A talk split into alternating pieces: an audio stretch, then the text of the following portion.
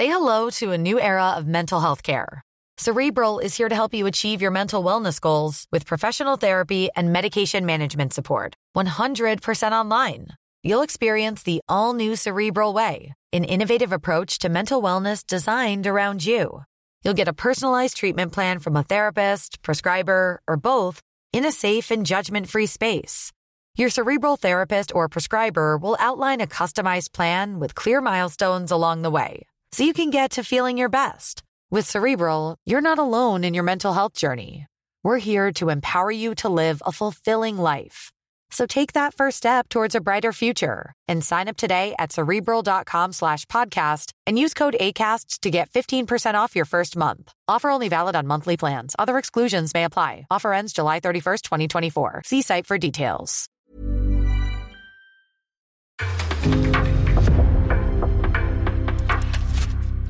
En podcast från Aftonbladet.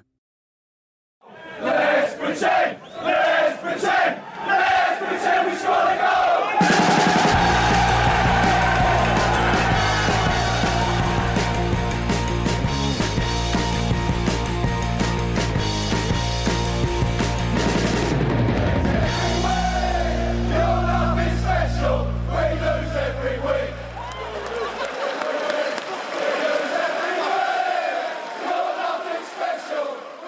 Sportrådets Premier League-podd, eh, det började dra ihop sig och eh, ja, alltså spänningen är fan i mig olidlig. I, eh, alla de tre, så att säga, slagfälten, den om första platsen, den om fjärde platsen och den om nedflyttningsplatsen, det är... Eh, Det är väldigt, väldigt spännande nu för att du har ju slagit fast här de senaste veckorna. Först var det Arsenal som garanterat skulle ta fjärdeplatsen. Sen Ja. var det Tottenham som garanterat skulle ta fjärdeplatsen. det sa jag jag inte. Jätte...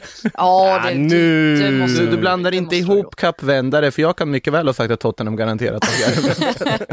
Ja, jag, sa- jag sa, sa väl an, antagligen också detsamma, men eh, ja, nej, det, det svänger igen. Nej men Arsenal är jag med på att jag, att jag helt och hållet gav fjärdeplatsen här för ett antal veckor sedan. Eh, när vi bara tittade på vad de hade kvar, hur mycket poäng det var att spela om och ledningen hade. Sen räknade jag ju inte med att de skulle torska tre raka där eh, med den formen de hade. Nu sitter de ju i förarsätet igen och vi kan väl börja på Emirates eh, helt enkelt. Matchen Arsenal-Manchester United. Vi kan väl också nämna då att de även slog Chelsea tidigare i veckan. Det har vi inte pratat om eh, här i podden. Men vi håller oss till det som händer i helgen, eh, hände i helgen i första hand. Eh, Arsenal 3, Manchester United 1. Och mm, eh, med tanke på att Manchester United då kom från den där förnedrande förlusten på Anfield där man var så totalt utspelade. Ehm, så gör man ändå en, en helt okej spelmässig match eh, här, även om resultatet blev en ny förlust. Så kände jag i alla fall att Eh, Arsenal har ganska mycket tur som får med sig segern härifrån i slutändan Frida. Ja, eh, jag är väl inne på lite samma spår. Å andra sidan så är det ju starkt av dem på något sätt också att inte falla in i den här gamla fällan där de viker ner sig. Utan här lyckas de ju faktiskt få med sig resultatet eh, hela vägen fram då. Första halvlek så tycker jag ändå att de är, de är bra och att United återigen visar sina svagheter jag menar försvarsspelet där, alltså man kan peka ut Varann, Telles, Dalot. Det fanns ju brister hos, eh, hos allesammans, så det var väldigt enkelt för Arsenal att bara spela sig igenom centralt. Eh, så att de, ja, United skulle väl ha kikat på Brighton i så fall och försöka göra någonting liknande för att Arsenal vill gärna spela igenom centralt och det gjorde de, gjorde de här också.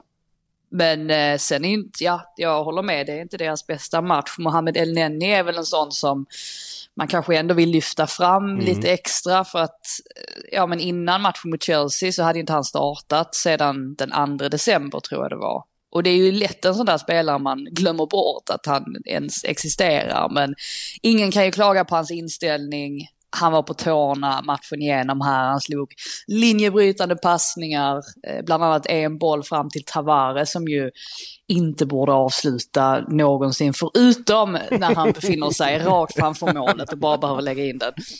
Eh, ja, jag har mycket att säga om Tavares, men det kanske, det kanske får vänta lite ändå. Men, eh, ja, Han gör, ju inte, det si- han gör ju mål, men han gör ju inte någon jättebra match i övrigt. Nej, nej han, det går. Jag, jag, tycker inte att, jag tycker inte han håller. Jag, jag tycker verkligen inte det. det han, är, han har alldeles för stora brister för att Arsenal ska kunna använda honom kontinuerligt. Som sagt, här har ju de bara tur egentligen att han inte ställer till med, med ännu mer. Nu gav han ju redan bort en, eller han gav ju bort en straff, men ja, Bruno Ja. Fernandes hade ju ingen bra dag så att Nej, han hade en ännu sämre dag får man säga. Han, Ja, han man hade säga. nästan inte en bolltouch åt rätt håll, eh, Bruno Fernandes i den här matchen. Nej, och straffen. Ja. Ja. Nej men vi hade två straffar den här helgen som, eh, som missades, alltså två riktigt svaga. Nu går ju Bruno Fernandes i stolpen och ut. Och sen hade vi Jorginho, vi ska väl eh, prata lite om den matchen också då, Chelsea mot West Ham. Men eh, jag är så jävla trött på det här tillkrånglandet av, av straffläggaren. Det, det enda du behöver göra, det är att slå bollen med tillräcklig fart, tillräckligt nära stolpen. Du fan, du ska klara av det. Om du, är, om, om du är en straffläggare i ett Premier League-lag så ska du kunna slå bollen med tillräcklig hastighet, tillräckligt nära stolpen för att målvakten inte ska kunna ta bollen. Sluta krångla till det, jag blir så jävla trött på det här skuttandet och hoppandet och fintandet. Du gör det bara svårt för dig själv. Nu, nu har i och för sig Jorginho satt nio straffar av nio innan han Ja, eh, gjorde vet, det här. jag vet. Och de har skuttat runt utan han hade problem satt, fram till Han det. hade satt 10 av 10 om han bara hade rullat dit den. Du tänker är på det det sämsta. mental, mentala saker. Missade väl en i EM-finalen dock. Det gjorde han. Flika in. Ja, det gjorde han. Ehm, nej men, ah, det är ju att, att, att lägga en till svårighetsnivå på någonting som inte borde vara så krångligt. Du be- behöver inte lura målvakten, bestäm dig för en stolpe, tryck dit den, så, så kommer bollen sitta. Typ som Cristiano Ronaldo brukar slå straffar. Ja, faktiskt. Ja, eller, eller Bukayo Saka för den delen som har slagit in två nu de senaste två matcherna. Och det är första gången han faktiskt slår straffar sen just EM-finalen där han missade. Eh, Arteta sa ju det efter mötet med Chelsea, jag tyckte det var lite roligt ändå att han blev så fruktansvärt nervös när han såg att eh, Saka gick fram och tog bollen och skulle lägga den straffen på Stamford Bridge. För han eh, har ju också haft det här i bakhuvudet att Saka inte har slagit en straff sen dess, men han verkar ha jagat bort eh, sitt spöke i alla fall. Men i Fernandes fall så, det är ju märkligt också för att Ramsdale ser ut och eh, går ganska tidigt också, vilket borde göra det ännu enklare för honom att, att göra mål. Men ja, det var ju verkligen inte hans match. Han kunde ju ha blivit utvisad också dessutom. Jag tror, tycker nästan att han borde ha blivit utvisad. Visst att det blir inte den, den, eh, den, vad ska man säga, det är inte den hårdaste stämplingen någonsin. Alltså, han bryter ju inte benet, men, men den är medveten och den är långt efter situationen och han fullföljer med sulan in eh, i benet på vem det nu var. Eh, minns inte vem det var som fick tacklingen. Var det, Tavares. det var Tavares var det. Ehm, ja, matchens två giganter. Eh, den är ful. Den är ful och den, den, eh, det hade inte varit, det det är inte det mörkaste röda kortet kanske någonsin, men, men jag hade inte klagat om det hade blivit ett rött kort med tanke på att han har tid att dra sig ur den tacklingen, men väljer att inte göra det och då, eh, då ska det vara rött kort. Vi får kanske gå igenom VAR-situationerna Ja, för det också, var för det var ju väldigt stycken. många kontroverser. Det var några stycken. Först vid, eh, vid Arsenals straff där som eh, är ett anfall där bollen studsar på eh, Bukayo Saka fram till eh, Enketia som sätter bollen. Enketia är offside, men Bukayo Saka får en knuff i samband med att den bollen studsar fram. Eh, vilket gör att VAR går in, dömer bort målet som Enketia har gjort, men dömer istället en straff till Arsenal. Och jag tycker att allting blir rätt i den All- situationen. Allting blir helt rätt tycker jag också. Jag förstår, alltså, För- Det folk har invändningar kring det är ju den här situationen precis innan med Anthony Elanga då, Mm. som får en, en liknande Exakt. knuff eller vad man säger. Ja. Och då tycker folk att ja, men om det ena är straff så borde det andra också vara det. Ja, eh, så kan det ju vara. Men om vi, om vi, tittar, Ja, men- om vi tittar på situationen isolerat. precis, för den kan ju vara ett misstag i sig. Men Ja. alltså jag tycker att den här situationen, som är väldigt krånglig egentligen, eh, den blir rätt i slutändan. För först tänkte man men de kan ju inte ge straff istället för mål och sen inser man, just det, men det är offside. Förstår inte varför de tittar ur den vinkeln till att börja med, som vi fick se bilderna. Vinkeln är ju... Ja, det, den, den kan man diskutera. Men, eh, nej, för då är det ju så att om det inte är offside, ja, då är det ju såklart mål. Om det är offside, ja men då är det ju så att ja, det är en förseelse i straffområdet. Så jag tyckte att det var faktiskt korrekt skött i slutändan, den alltså, situationen. Te- Telles hamnar ju på fel Mm. sida också. Det, det är Ja. ju väldigt, eh, väldigt tydligt att det är så. Det fanns ju, en- sen var det ju den här andra straff, straffsituationen med Hansen på Cedric, är det väl. Mm. Som de också ville få det till, det är väl Jadon Sancho som är närmst i den situationen. Eh, alltså där fick man förklarat i alla fall i... Eh, ja, men jag vet att de har ju en domarexpert i BTs studio och han pratade om att hans regeln är lite diffus när det kommer till sådana situationer.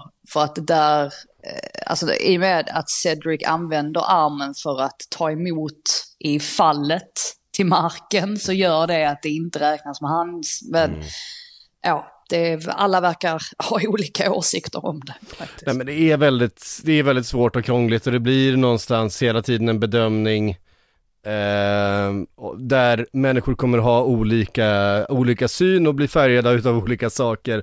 Eh, och dessutom färgas utav tidigare domslut, kanske i andra matcher. Alltså det, eh, det, jag tycker det är svårt att ha en tvärsäker uppfattning om, eh, om de sakerna som blir så uppenbart bedömningar. De kommer gå åt olika håll beroende på vem det är som ser det ur vilken vinkel. Ehm, det, kommer aldrig, det, det kommer aldrig gå att hitta en, en binär regel för hands på det sättet som jag säger att ja, det, enda som, det enda som skulle gå att göra i sådana fall det är att alla touch på, på arm eller hand är hands oavsett vilken situation eller Det har vi sett i Spanien. Då började Cristiano Ronaldo prickskjuta armar på ett sätt som var otroligt skickligt. ja, Alltså han prickade Ja. de där armarna i straffområdet hela tiden. Ja. Ja men det, det, och det vill man inte heller ha. Nej, liksom. det vill man absolut inte. Och det har vi bestämt att så ska vi inte ha det, utan det finns situationer eh, då man faktiskt inte kan, kan rå för att bollen studsar på ens eh, hand eller arm. Ehm, Ja, alltså nu, nu blir detta lite av ett eh, stickspår känner jag. Men eh, om vi minns förra säsongen så fanns det en situation det var Fulham mötte Tottenham och Fulham fick ett mål bortdömt eftersom att det var hans i uppbyggnaden till själva målet. Och det gjorde ju att de dagen efter redan gick in och tog bort den regeln att ah, nej, men det får vara hans i själva uppbyggnaden till ett mål så länge själva målskytten inte tar med handen. Och nu har vi ju den här säsongen sett ett par sådana situationer. Det var ju bland annat eh, Man United, vilka var det de mötte? Var det Middlesbrough eller Nottingham Forest? Jag blandar ihop dem, det var nog Middlesbrough va? Det känns som att du har störst chans att veta det här. i- Ja, något av det i alla fall, jag ska kolla upp det. Men då var det ju hans i själva uppbyggnaden till det här gästande lagets mål. Och då rasade alla och sa, men det där är ju klar hans. Men eftersom att han spelade fram bollen så räknades det inte som hans eftersom att domarna inte såg det när det väl hände. Så att känns lite grann som att det, alla kommer aldrig bli helt nöjda med detta. Nej, det, är det något vi kan vara säkra på i den här världen är att alla kommer inte alltid bli nöjda. det, det tror jag. Eh, vi hade en situation till tycker jag och det är vid 3-1 målet. Granit Xhaka eh, som släggar in den från 25 meter med vänstern. Ja, men du måste ju nämna att han fick gult kort tre minuter innan detta. Det är ju classic Xhaka ändå. Det, det får man säga. Ehm, ja men Xhaka får dra på sig ett gult kort och sen så, så smäller han in den. Men det är ju faktiskt så att den bollen går ju inte in om de Gea inte är skymd. Och i mitt tycke så står ju Enketia offside och skymmer David de Gea i det läget. Han står ju inte i bollbanan direkt för bollen går ju en meter ifrån Enketia. Men han påverkar ju definitivt spelet. En teori här. Om Xhakas skott hade varit längs marken, tror ni att de hade gått in och börjat fundera över den offsiden då? Alltså jag tror att problemet är Lindelöf. Jag tror att de an- anser att Lindelöf också skymmer det Det, gör, det är ju inte bara Tavar, eller vad säger jag, eh, En- Enketia. En- Enketia som, som skymmer, så är det ju. Utan de är ju tre spelare där tror jag. Det är Lindelöf, eh, Enketia och sen ytterligare en eh,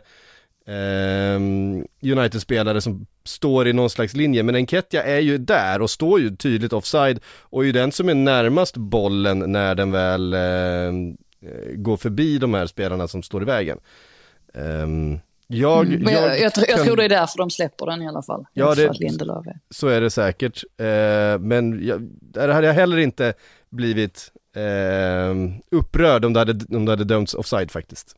Eh, lite som situationen som var i eh, alltså Milano-derbyt i förra veckan där med eh, när det var ett avslut och ett Milan-mål som dömdes bort när Benazer drog till och det var de höll på länge i alla fall och då dömde de ju bort det till slut och de, de kom aldrig överens egentligen i italienska medier och så vidare och experter var, om det var rätt eller inte. Uh, en intressant situation. Men när man tänker liksom rent, man bortser från vilka mål som ska dömas bort och straffar som ska dömas. Totalt sett så måste man bara lyfta på hatten för Arteta, tycker jag. Alltså på sättet, när de har varit så uträknade med de tre raka förlusterna, att han gör lite ändringar, han kastar in Edin Kettia från frysboxen från ingenstans, startar två raka matcher, gör ju två mål mot Chelsea, tycker han är överlag bra i den här matchen mot United också, och är nyttig mm. och, och bidrar. Uh, El Neni, som han också kastar in på planen, eh, gör ändringar och får effekt av det i form av två väldigt meriterande segrar. Att han gör dem, pinpointar där som behövs, fixar, får två viktiga vinster, det är bara att lyfta på hatten tycker jag. Ja. ja, å andra sidan så hade han inte gjort de ändringarna, då vet jag inte, då hade han, då hade man ja, förhalat honom också. Det är för jag menar, det, inte, för att, inte för att vara så, men, men alla kunde ju säga detta. Alla kunde säga att Lokonga inte klarade av att mm. styra upp det på det centrala mittfältet. Alla kunde säga att Xhaka inte bör spela ytterback mm. om han faktiskt kan placeras på centrala mittfältet. Eh, det han gjorde mot Chelsea var ju nästan identiskt med förra säsongen. När de ju också var i det här läget att ja, men de, eh, Arsenal var inte riktigt eh, på topp, de hade inte fått med sig, eh, eh, säsongen var inte speciellt lyckad. Och då går man in på Chelsea, eh, eller på Stamford Bridge och sen så eh, mönstrar man den här trebackslinjen och, och spelar ett, ja men lite mer, lite mer cyniskt eller lite mer ja, anpassat ut efter Chelsea.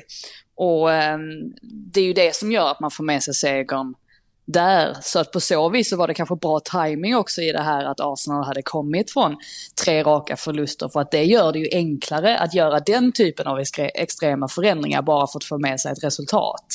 Och så fick de det på Stamford Bridge.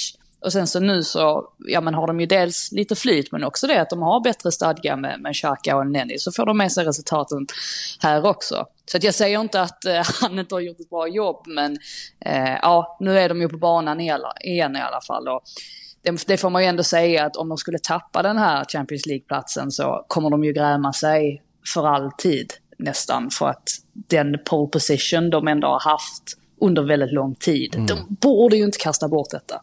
Mm. Nej, och nu ser det ju ganska bra ut igen med tanke på att eh, eh Spurs då tappade poäng ehm, eh, mot Brentford. En match där Christian Eriksen styrde och ställde en hel del. Och det känns ju nästan som att eh, Spurs måste gräma sig lite grann att de inte tog den chansningen att plocka hem eh, Christian från Italien efter allt som har hänt utan det är Brentford som har gjort det för att det är precis den typen av, utav spelare som känns som saknas lite grann i, eh, ja. i Tottenham just nu. De eh, hade till och med eh, gjort en undersökning bland Tottenham-supportrar. 89 procent skulle kunna tänka sig att ta tillbaka Eriksen. Och detta var innan matchen i mm. helgen. Så att man kan tänka sig att det har höjt. Ja, man kan tänka sig att det har höjts ytterligare några procent som kan tänka sig att ta tillbaka honom med, med varm famn. Och det hade ju varit precis vad Tottenham behöver för att nu har ju motståndarna börjat se igenom dem lite grann, får man säga. Vilket gör att de packar ihop eh, centralt. Brentford, man ska tillägga det också, att de fick göra, tvingades göra en hel del förändringar och tappade en del nyckelspelare. Vilket var anledningen till att Samma Ghoddos bland annat kom in som wingback. Och eh, det var ju tydligt att både han och eh, Henry hade blivit åtsagda att ja, men, ligga väldigt högt upp och verkligen sätta press på Tottenham i, i första läget. Och sen så då se till att, ja, men att stänga av helt centralt. Och ja, Bentancourt, han har varit jättebra sedan han kom, men han är inte tillräckligt kreativ ihop med Höjbjerg för att kunna erbjuda någonting annat. Och då blir det helt enkelt så att Tottenham inte har så mycket att komma med längre. Så att jag tror nästan att Conte kommer att behöva ja, men kika på det här, för det har ändå varit, ja men det är ju nästan fyra matcher i rad där de har varit direkt dåliga under första halvlek. Det är andra matchen i rad när de inte får till ett enda skott på mål. Så att Conte måste definitivt kika på det här och kanske överväga, för jag vet att vi har ju pratat mycket om det också, att tidigare så har det inte spelat så mycket roll att Tottenhams wingbacks inte har varit de, ja men rent kvalitetsmässigt, de bästa. Men nu märks det. Så att det skulle inte förvåna mig ändå om Kulusevski faktiskt inte, om, om han dyker upp som wingback hädanefter. För att någonting måste ske. Alltså Conte måste, måste tänka om här för att eh, just nu har de kört fast lite. De saknar Matt Doherty just nu. Vi, vi sitter faktiskt här och säger det mitt här under våren att de saknar Matt Doherty på skadelistan. Det säger ju en del om Dohertys liksom reinkarnation där också, men jag håller helt med dig Frida att vi såg väl också det här draget nu när Lukas Mora kom in i matchen, att man flyttar ändå ner Kulusevski en bit och sen plockar upp Mora snarare än att ta ut Kulusevski. Så att det är nog inte helt otänkbart att han får eh, kliva in där. Men det, det som fascinerar mig totalt sett är ju hur ja, kanske primärt undertecknad, hur man kan bli så lurad av en bra formsvit. Att man känner att det är så säkert att allting funkar som Borrells. Och sen går det några matcher, Tottenham mäktar inte med ett skott på mål på en vecka. Och så sitter man här igen och konstaterar att ja, men nu är det Arsenal. Och det, det är fascinerande för man litar ju inte på att det ska hålla ändå för att vi fortfarande har massa matcher kvar. Ja, Och bara på det där med, med bytet, där Contes byte, är, han gör ju ett byte där i 74 minuten när han plockar av Davison Sanchez för Ryan Sessignon och sen så flyttar han upp då Ben Davis som vänster wingback. Och bara det visar ju också hur lite förtroende han ändå har för den här truppen. När Brentford å sin sida gör ett offensivt byte. Ja, jag bara, jag, jag tycker ändå att man kan, man kan, ja. Och Brentford är ju, är ju enormt nära att vinna den här matchen. Jag menar, de har en nick i stolpen på, på övertid. Eh, jättefint inlägg av Christian Eriksen och eh, sen är det väl Ivan Tony som eh, Ja. knoppar den i stolpen. Och sen, sen har ju Spurs också den här cykelsparken som studsar utanför. Men den är inte riktigt lika nära som eh, Ivan Tonys eh, nick och det är en, en riktigt, riktigt fin frispark, alltså det inlägget från eh, Christian Eriksen. Alltså för mig är inte det där en cykelspark, för mig är det en volley. Ja, Alltså jag, det där, det, jag tycker nästan det att liksom cykelspark ska vara någonting som liksom sker nästan lodrätt. Så länge den är över huvudet skulle jag säga, kalla det för cykelspark. Att du lägger gränsen där Ja, jag tycker, tycker det. Oavsett vad, konstspark. Ja. Chilena. Eh, precis, men det är fort, fortsatt eh, tight då om den där fjärde och det står mellan Arsenal och Spurs och de ska ju mötas. Säg nu psyk vad det är som kommer, eh, hur det kommer sluta. ja, jag tror fortfarande på Arsenal. Jag tror på Arsenal. Mm. Eh, det gör jag, men det är som sagt, det är mycket som eh, ska hända. Det är fem matcher kvar att spela och som sagt, eh, mötet de två emellan. En torsdag. Ja, vilken, ja otroligt, eh, Det, kommer, det kan bli otroligt brutalt. möte. Eh, Ja, jag, är, jag känner mig redan lite så nervös Mm. för det. ja. Eh, Det kommer vara, ja, man kommer Det är, vara, där det, kommer, ha det, det är ju där det kommer att avgöras. Men Men man hoppas ju att båda lagen ser till att antingen att båda lagen tappar eller att båda lagen vinner så att vi fortfarande har den här nerven till den matchen. För det är några matcher däremellan som ska spelas också. Ja. Och det känns inte som att vi kan lita på att båda de lagen går rent eller inte gör det. nej, så är det ju. Det, men det, det, Tottenham har allt bara- Liverpool borta som väntar. Ja, nu är Ja. det Leicester först då och sen det, det kan ju vara så att Arsenal har skapat sig ett gap till dess också. Eh, så kan det vara. Nej det är klart det är en tuff eh, eh, En tuff bortamatch som eh, Everton fick eh, känna på även om det blev en ganska eh, man säga, ingen jättekul fotbollsmatch kanske för någon att titta på. Eh, Everton hade alltså 17% bollinnehav eh, efter, efter, 19 minu- eller efter 90 minuter. Eh, jag vet inte, det är väl en av de lägsta siffrorna man någonsin har snä- sett. Alltså, Ja. Det blev väl bättre efter halvtid dock. Alltså själva matchen i stort. Ja, lite bättre. Eh, Det är klart det öppnade upp sig lite efter att Liverpool fick sitt första mål där och Everton var tvungna att eh, gå framåt och, och skapade en del. Gordon på vänsterkanten är ju duktig. Eh, oavsett nästan vart han spelar i, i det där anfallet. Han är, han är eh, fin omställningsspelare, han, är, han, har, Lite vilja i alla fall. han har tempo, han har touch, eh, han lyckas med saker. Eh, bara det att vinna en sån där, alltså när du har en 50-50 boll mot en så rutinerad mittback som Matip och gå vinnande med bollen därifrån, det är det inte många som gör kan jag säga, för att han är så otroligt, han är ju inte så snabb Matip, men han är så otroligt skicklig på att eh, ja, vinna den typen av dueller med, med liksom rutin och med sin fysik och, och sådär. Men, men Gordon eh, lyckades med det och det, jag tyckte han imponerade faktiskt, även om det inte var så många andra i Everton som, eh, som gjorde det. Jag tror att Allan hade två bolltouch under, eh, två, två eh, passningar rätt under hela matchen. Båda två var från straff, eller från mittpunkten. Av sex stycken. Sex, sex passningar eh, Totalt. totalt. två lyckade och båda två För en innermitt. för en eh, central mittfältare. Men ändå tror jag, eh, Allan är en liten, ja det är en lite märklig eh, spelare ändå för att man minns ju när han kom till Everton de första månaderna där så var ju han Mm. jätteupplyft och eh, Men det var ja, ju- men hur bra som helst. Han Och, var ju grym i Italien, alltså det var ju en klassspelare de värvade eh, från Napoli. Det var ju liksom, Sen hade han väl tappat det lite senare åren i Napoli där, men samtidigt likväl, ja det var ju en supervärvning. Ja. Och, men det är också, det säger ju någonting om vilken uppgift han hade i den här matchen. Han, han skulle ju inte framåt, han skulle ju bara Nej, stoppa spelet. precis. eh, och täppa till. Det var ju, det var ju uppgiften och eh, det gjorde ju Everton väldigt bra. De försvarade sig disciplinerat och, och mm, eh, det syntes ju också, och det är klart, vi kommer till Burnley-matchen snart, att de har ju kniven mot strupen. Eh, de ligger på nedflyttningsplats, eh, som det är just nu. Och det är, eh, det, det är riktigt jobbigt och försöka utnyttja då liksom derbykänslor, att det är liksom mycket energi och vara noggrann, eh, försöka störa Liverpool så mycket. Det, man lyckas ganska bra med det under eh, lång tid. Sen så finns ju Divock Origi eh, och då kan det ju bara sluta på ett sätt. Eh, ja, det är otroligt egentligen. är, är det den märkligaste fotbollskarriären som, som vi har i de europeiska Han har alltså tillhört Liverpool i åtta år. Han är 27 och har varit där sedan han var 19. Han har egentligen aldrig varit ordinarie, ändå så är han kanske hela truppens största kultspelare. Ja, och jag menar sättet som Jürgen Klopp pratade om honom efter matchen och just det här, det var ju Origi, det var ju nästan det första han gick fram till efter slutsignal också. Ja. Och kramade om honom hur, hur länge som helst. Det visar ju också att det finns ju en, eh, ja, det finns en, en väldigt stark relation mellan de båda. Och jag tror att det krävs också för att, jag menar, för att man ska komma in i ett sånt läge och faktiskt göra skillnad som Origi gör i det här fallet.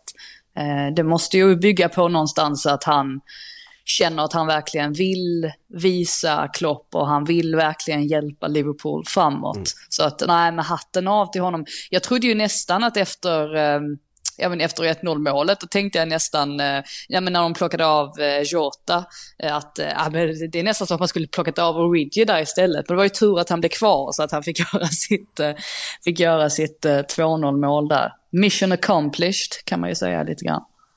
Ja, ja, alltså verkligen. Och det här med att han, han har alltså spelat, eh, det, här är hans, det här är hans sjätte match för säsongen. Eh, och då, ligan då. i, I ligan, han har spelat totalt 101 minuter den här, den här säsongen i ligan och gjort tre mål.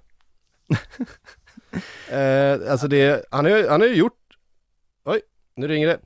Eh, han har ju alltså gjort sex mål den här säsongen och tre assist eh, i alla eh, cuper. Han har gjort ett Champions League-mål, tre ligamål och eh, två mål i ligacupen. Eh, och dessutom fått upp tre. Det är ju nio poäng på totalt 563 spelade minuter. Det ska bli så spännande att se. Ja.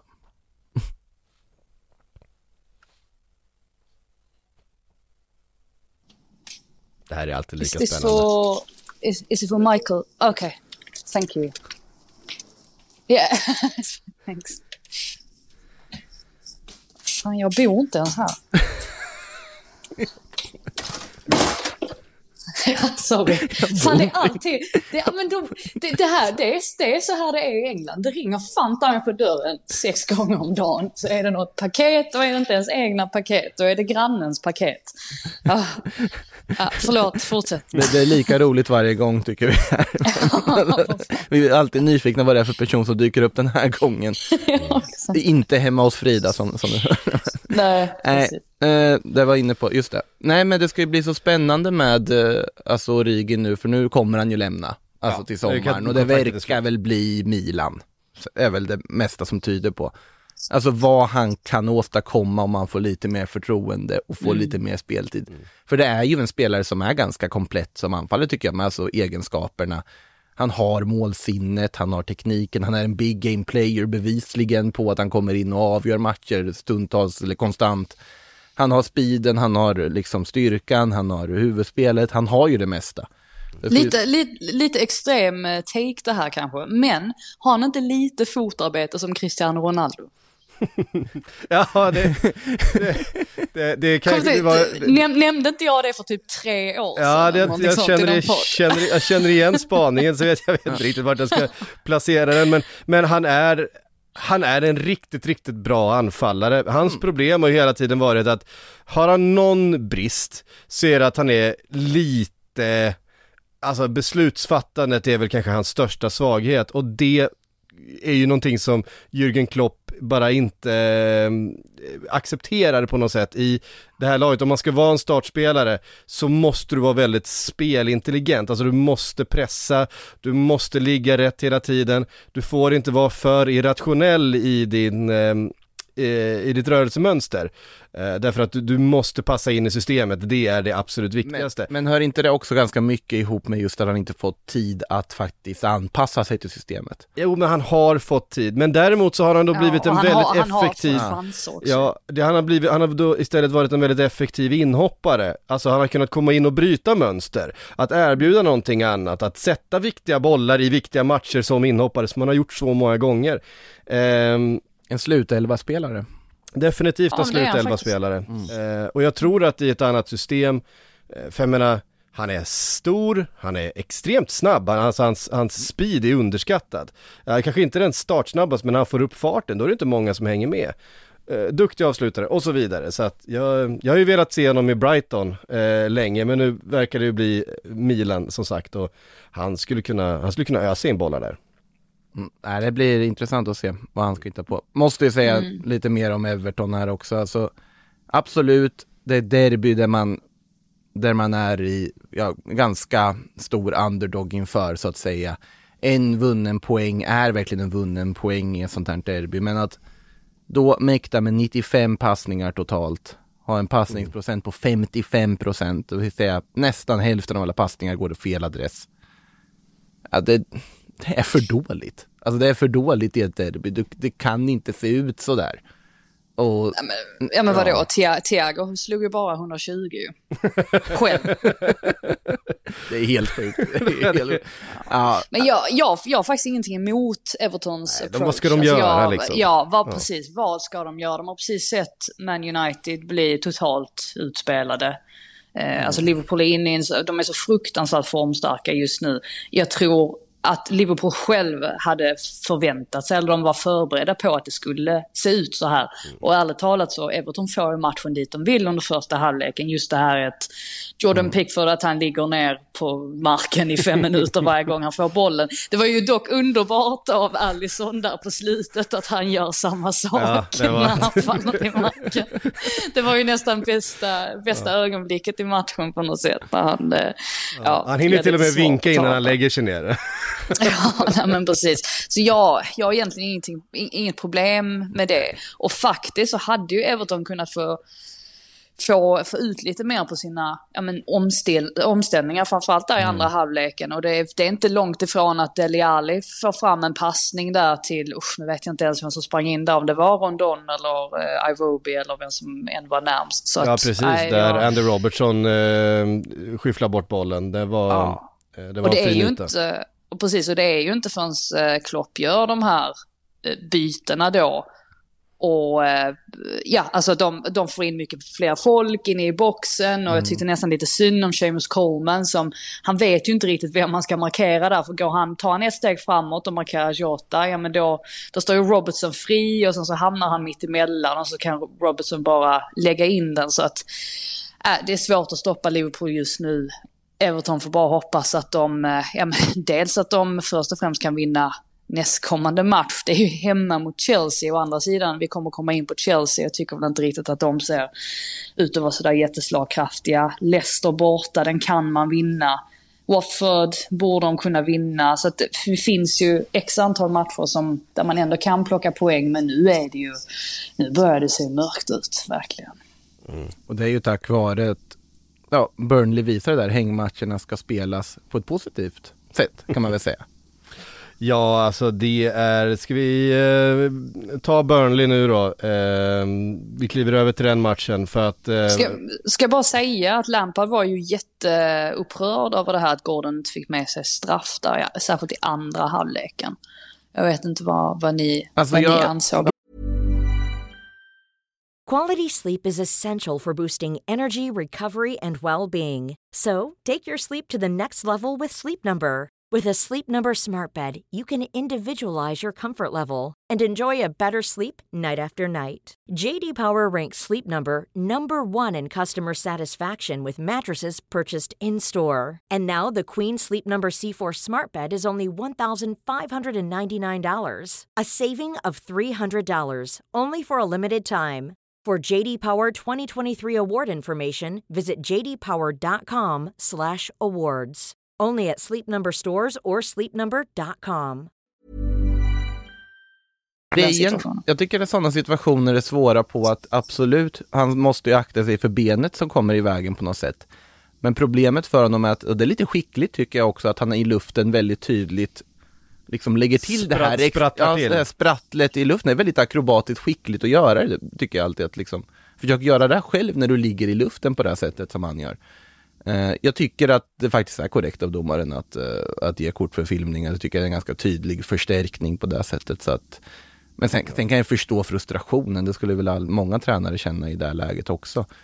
Men jag, Han, jag, först, jag var han menade ju, ja, Lampard menade ju på att Mohamed Salah hade fått med sig den straffen. Nej, jag tycker, jag tycker att det var faktiskt korrekt och att eh, som sagt, man brukar säga att ja men ge gult kort ifall det är en filmning då. Ja, det gör ju domaren här. Och jag tycker det var en förstärkning så att, nej. Eh, Burnley var vi inne på. Eh, 1-0 mot Wolves, Wolves som inte har speciellt mycket kvar att spela för.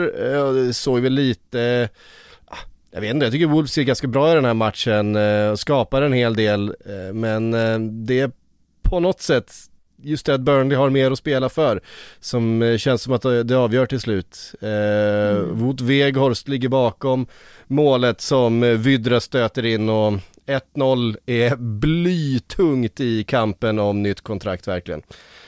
Ja, nej men verkligen. Eh, Wolves har ju svårt för att göra mål. Det har de ju haft under hela säsongen, likväl i den här matchen.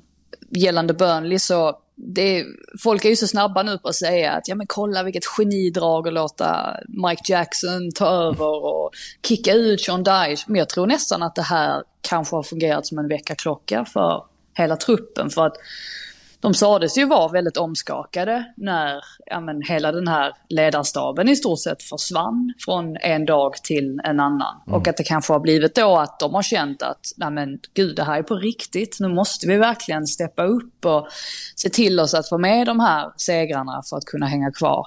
Så att eh, på så vis har det ju fungerat bra. Mike Jackson är lite rolig också, han han sa att han ville fira den här segern med åtta pints, men att han skulle åka hem till familjen istället. Jag bara, det, det visar, det är väldigt mycket Burnley över det på något sätt.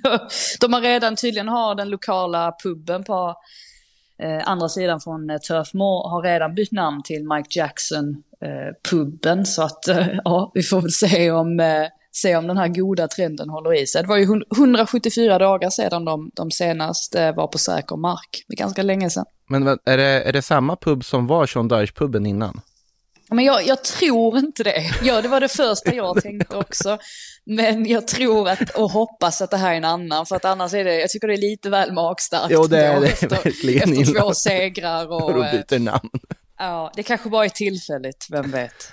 Ja, nej, det, det känns ju för sig som att eh, ja, Mike Jackson har ju sett hur Sean Dyche har agerat när han säger en sån sak efter, efter match, att han vet precis vilka knappar man ska trycka på för att göra sig folkkär i Burnley. Eh, framförallt också vinna matcher på det här sättet de gör, måste ju räkna in Southampton-segern i veckan också där som att de ändå plockar två raka, håller två nollor och sen nu plötsligt bara har vänt på det här. Alltså det går så fruktansvärt fort. Ehm, är det blir väldigt intressant att se hur, för nu har de ju Watford i nästa match. Och Watford känns ju helt under isen på alla sätt och vis. Så att, eh, men det är väl där i och för sig, de mötte ju ett Norwich som var helt under isen också och tappade poäng där. Skulle inte förvåna om Watford plötsligt får med sig tre poäng från en sån match heller. Nej, det otroligt intressant, men det var ju viktigt för Burnley, om- minst sagt i alla fall, att få de här två segrarna. Ja, och det man får komma ihåg också är ju att de har inte hunnit ändra så mycket. Alltså det är ju fortfarande Sean Dyche i själva, i själva spelet, om än att de eh, liksom, trycker upp kanske lite mer än vad de gjorde tidigare. Det var kanske lite mer fokus på att bara få upp en långboll mot striken först och nu kanske de ändå försöker vara lite mer spelande. Men i övrigt har de ju inte hunnit göra så mycket förändringar. Så att återigen så, så visar det ju verkligen på att spelarna har gått samman och eh, ja, är väl jättefokuserade nu på att klara sig kvar och nu har de ju absolut, absolut en, en god chans att göra det. Ja, verkligen och ja, det, det ser tufft ut för Everton eh, just nu i den här kampen, verkligen. Eh, vi tittar eh, i andra änden av tabellen då. Eh, Liverpool tog tre poäng mot Everton, det gjorde Manchester City också mot Watford efter fyra mål av Gabriel Jesus som har hittat eh, riktig målform här på slutet, ett par eh, riktigt fina mål dessutom. Eh, framförallt den här De Bruyne-passningen in på pannan verkligen på eh, Gabriel Jesus. Eh, vackert. Ja, nej men verkligen. Det, ehm, eh, han har ju ganska bra mål, eh, målstats ändå, Jesus. Jag tror att han gör ett mål per 157 minut och att det är ändå ganska hyfsat. Sett till när han kom till Man City så tror jag att det bara är Agüero som är bättre än honom. Så att det säger ju ganska mycket om, om hans kvaliteter. Det är ju intressant också att det har varit han som har, har ehm, ja men som man har sett mycket i tidningarna nu på sistone för att han ryktas ju faktiskt bort, han har bara ett år kvar på kontraktet och eh, Arsenal sägs ju vara ute efter honom. Så att det, han har väldigt bra timing på det sättet i och med de här fyra målen för att han gjorde ju väldigt bra reklam för sig om inte annat. Sen är ju, ja alltså själva matchen, City har ju först lite tur där när Sinchenko räddar Cancelo är det väl med en briljant brytning på King är det väl som eh, fläker sig fram och sen så får ju, ja men så får ju Watford in ett, ett mål också. Ehm, så att det var ju inte som att de var helt av det eh, i den här matchen. Ehm, rätt, eh, rätt kul när eh, De Bruyne sen ligger ner på marken och Rodri bara kliver in framför honom som om att han tänkte att ja men kan inte du slå den så får väl jag göra det. Och får ju till ett, ett jätteskott och det har, har han ju fått ett par gånger under den här säsongen. Så att ja, till slut så vinner de ju såklart bekvämt. Men ja, Watford, det är som att de orkar i perioder under matcher, matcher, under matcher. Och sen så bara faller de ihop lite grann. Ja, eh, angående Jesus så känns det ju spontant som att Alltså det är ju en sån här spelare man aldrig riktigt har kunnat placera. Så han har gjort, haft perioder där han varit otroligt bra för City. Och han har perioder där han försvunnit bort i periferin på något sätt och ändå varit där ganska länge nu. Eh, känslan är ju ändå att det här, alltså att miljöombyte för honom skulle ju vara bra tror jag. Alltså man skulle vilja se honom ha alltså ett orubbligt förtroende i en, i en anfallsroll och se vad han skulle kunna åstadkomma. Eh, tycker jag han visar. Ja. Han visar ju här också liksom vad det finns för kapacitet i de, de fötterna. Han är fortfarande bara 25 år gammal. Om man tänker Ja, sen, är, sen vet man ju inte riktigt vad, ehm, ja men skulle han passa in i Arsenal? Ja, Det- kanske. det vet man men, inte. Men, men är han den här eh, nian, alltså oavsett om, om han då blir någon sorts falsk nia eller en ren Mm. nia, är, är han den spelaren? Ja, ja, men det är han kanske då. Men det kanske är en sån spelartyp i och för sig som Arteta föredrar, men sånt är alltid svårt att veta Mm. på förhand på något sätt. Men eh, ja, jag håller med, jag tycker också han är en fin spelare, kanske lite, lite egoistisk ibland, alltså egoistiska tendenser, men så är det ju med, med många anfallare. Mm.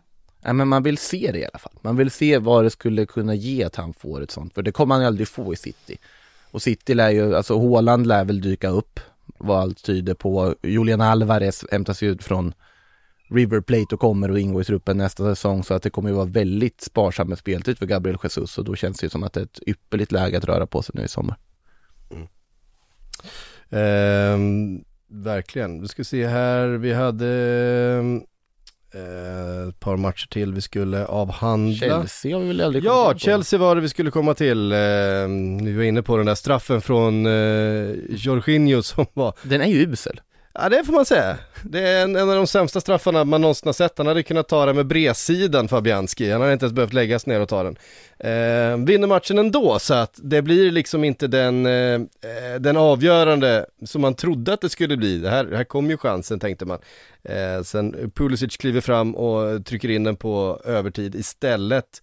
Eh, fin boll från Alonso, det är jäklar in, ingen, ingen bred marginal han har att slå den bollen på mellan alla West Ham-försvarare.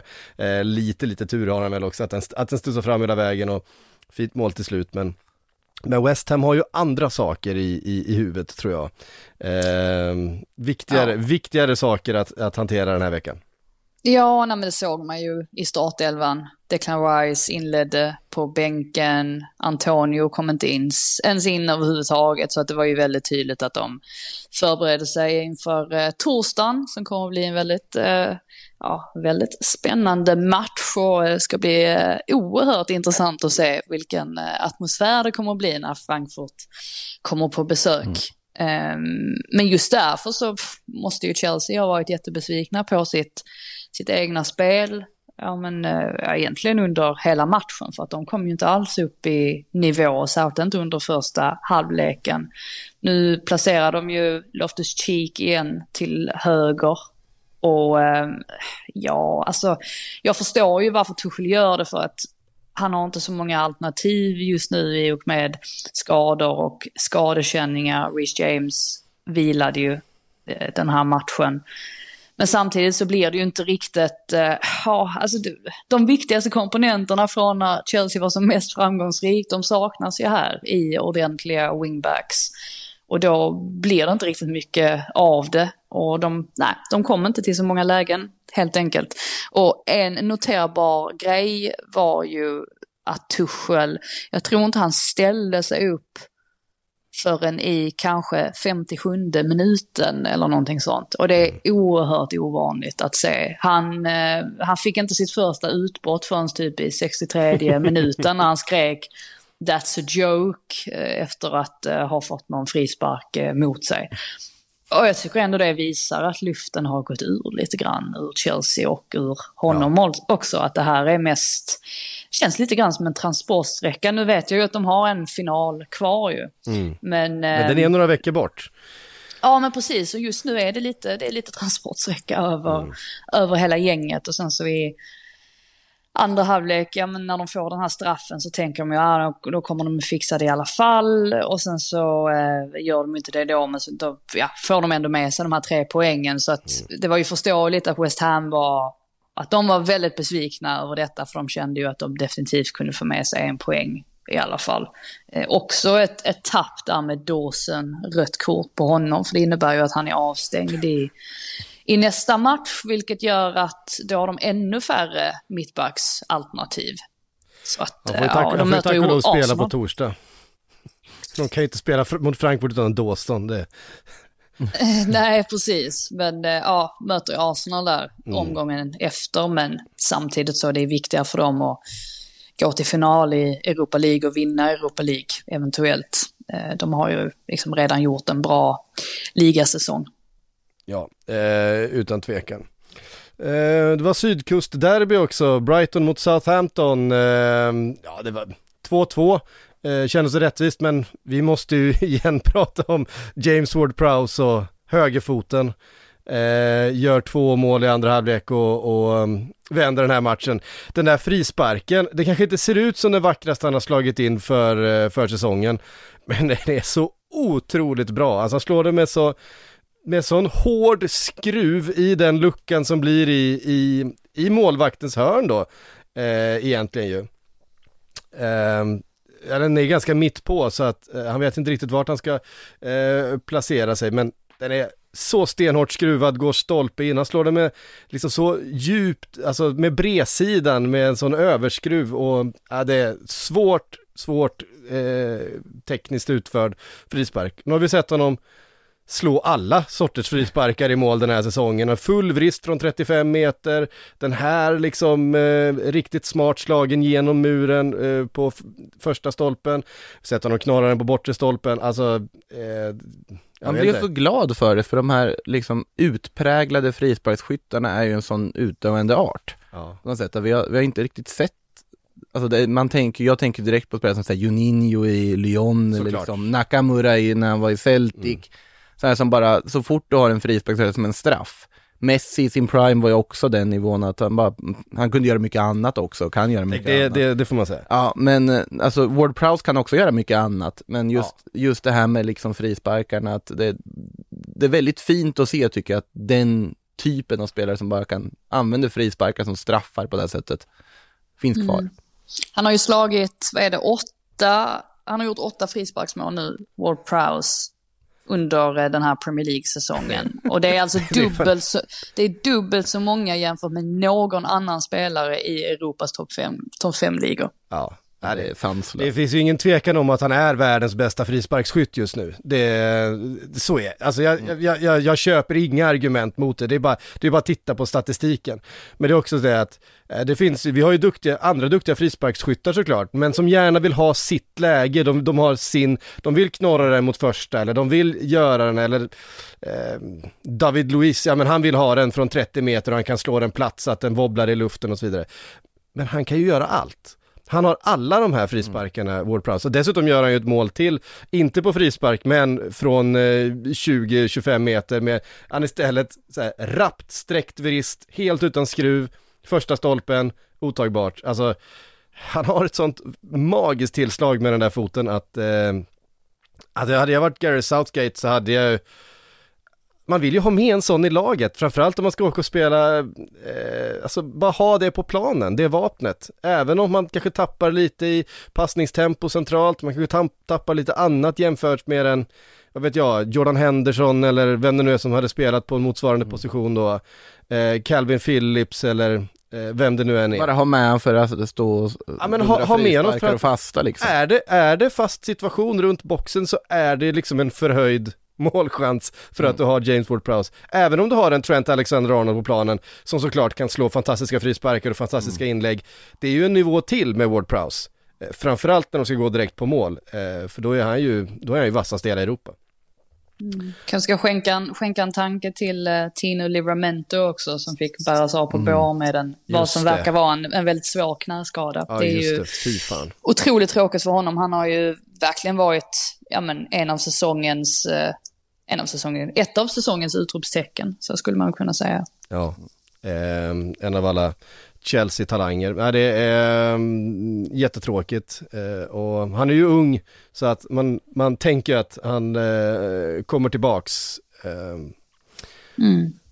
men eh, ja, det, det var, det var det är alltså så här, man, man, ser, man, man ser på reaktioner runt omkring, liksom, man ser på hela situationen att det där, det där gick sönder liksom. Eh, ja, det var ingen, i, ingen kul att se.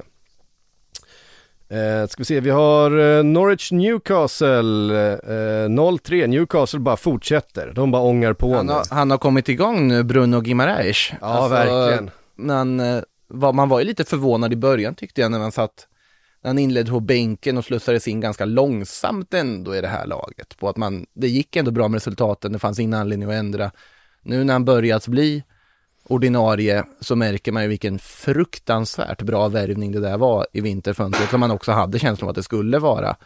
Eh, alldeles, alldeles strålande här nu på sista tiden och ja, det är ju en spelare att bygga ett mittfält kring inför nästa säsong även när man tampas i, Verkligen. ja för deras skull förhoppningsvis då tampas i andra delar av tabellen än den nedre. Eh, så är ju Bruno Gimareis en spelare att fortfarande hålla hårt i. Ja, man vet inte riktigt vilken hans bästa position är heller. Alltså han är ju lite mystisk på det sättet. För att han, han kan ju spela väldigt djupt, han kan också spela lite längre fram, han har ju spelat till höger. Eh, han är ju väldigt varierande på det sättet. Så dessutom då att han gör en massa mål också. Det, nej, där har de ju verkligen prickat rätt. Men här måste jag ju faktiskt eh, lyfta en, en annan brasse och det är ju Joey Linton igen. För att Tillbaks han i har ju anfallet. verkligen Ja, precis. Och eh, ja, men det är ju första gången på, hur länge var det? Var det 20, december 2020 eller någonting sånt? Alltså det var något, det har ju gått hur länge som helst sedan han fick chansen i, eh, centralt i frontlinjen på det sättet.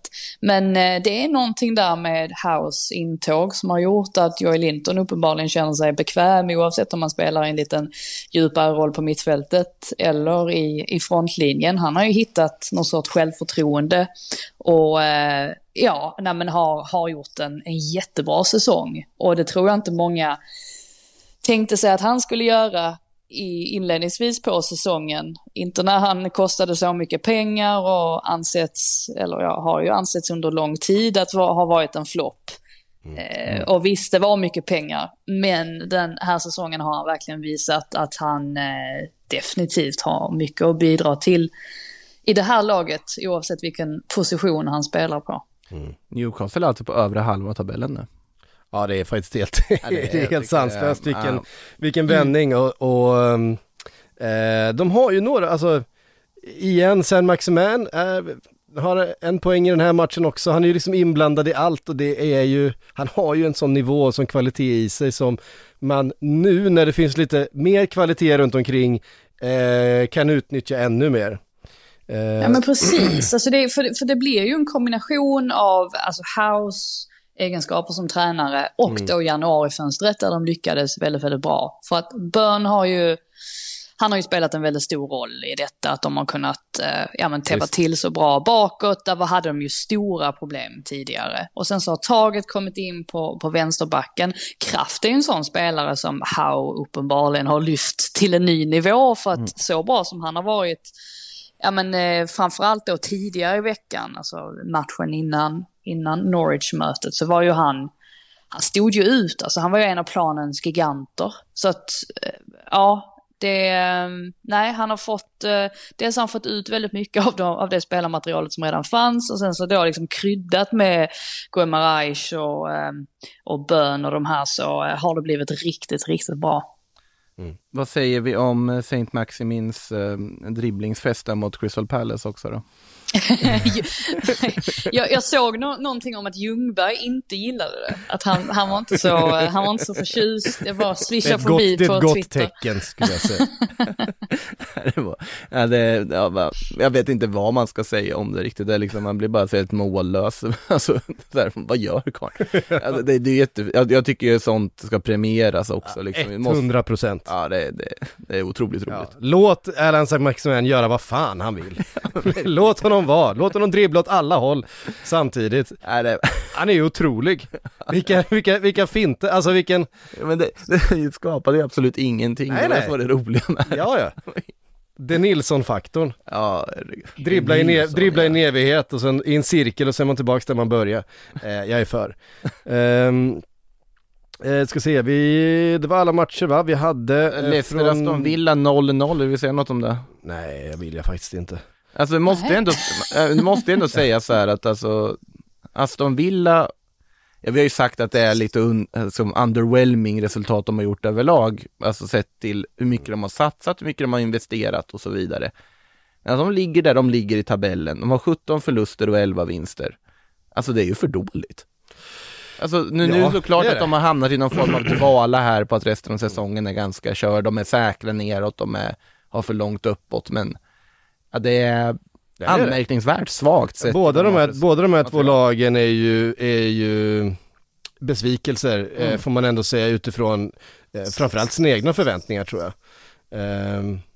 Ja, alltså jag, jag landar väl också någonstans i, i mm. samma sak. Sen var väl Aston Villa var ju lite bättre, alltså rent, om man kollade rent statistiskt så var ju Villa det bättre laget mm. i, i den här matchen. Men eh, ja, Leicester har inte riktigt fått till det på sista tredjedelen heller eh, de senaste matcherna. Så att jag, ja, men jag håller med, det var lite så här två lag som sitter lite i samma situation mm. ändå, som, som möttes här. Leicester samlar alltså ihop en XG på 0,3 baserat på 64% bollinnehav. Nej, det är inte bra. Det är, det är uddlöst.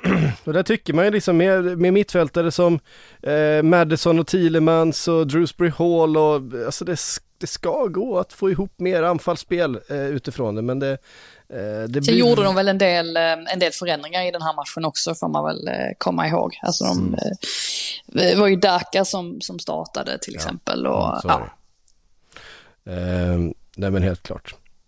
Eh, det var alla matcher. Vi ska kasta in ett par frågor också innan vi eh, knyter ihop härifrån. Eh, vi fick en, fick en redan igår eh, från Mats Eriksson som undrar, är Patrik Syk säker på att Peps värvning av Manchester City eh, av monsternian Haaland verkligen ska bli succé?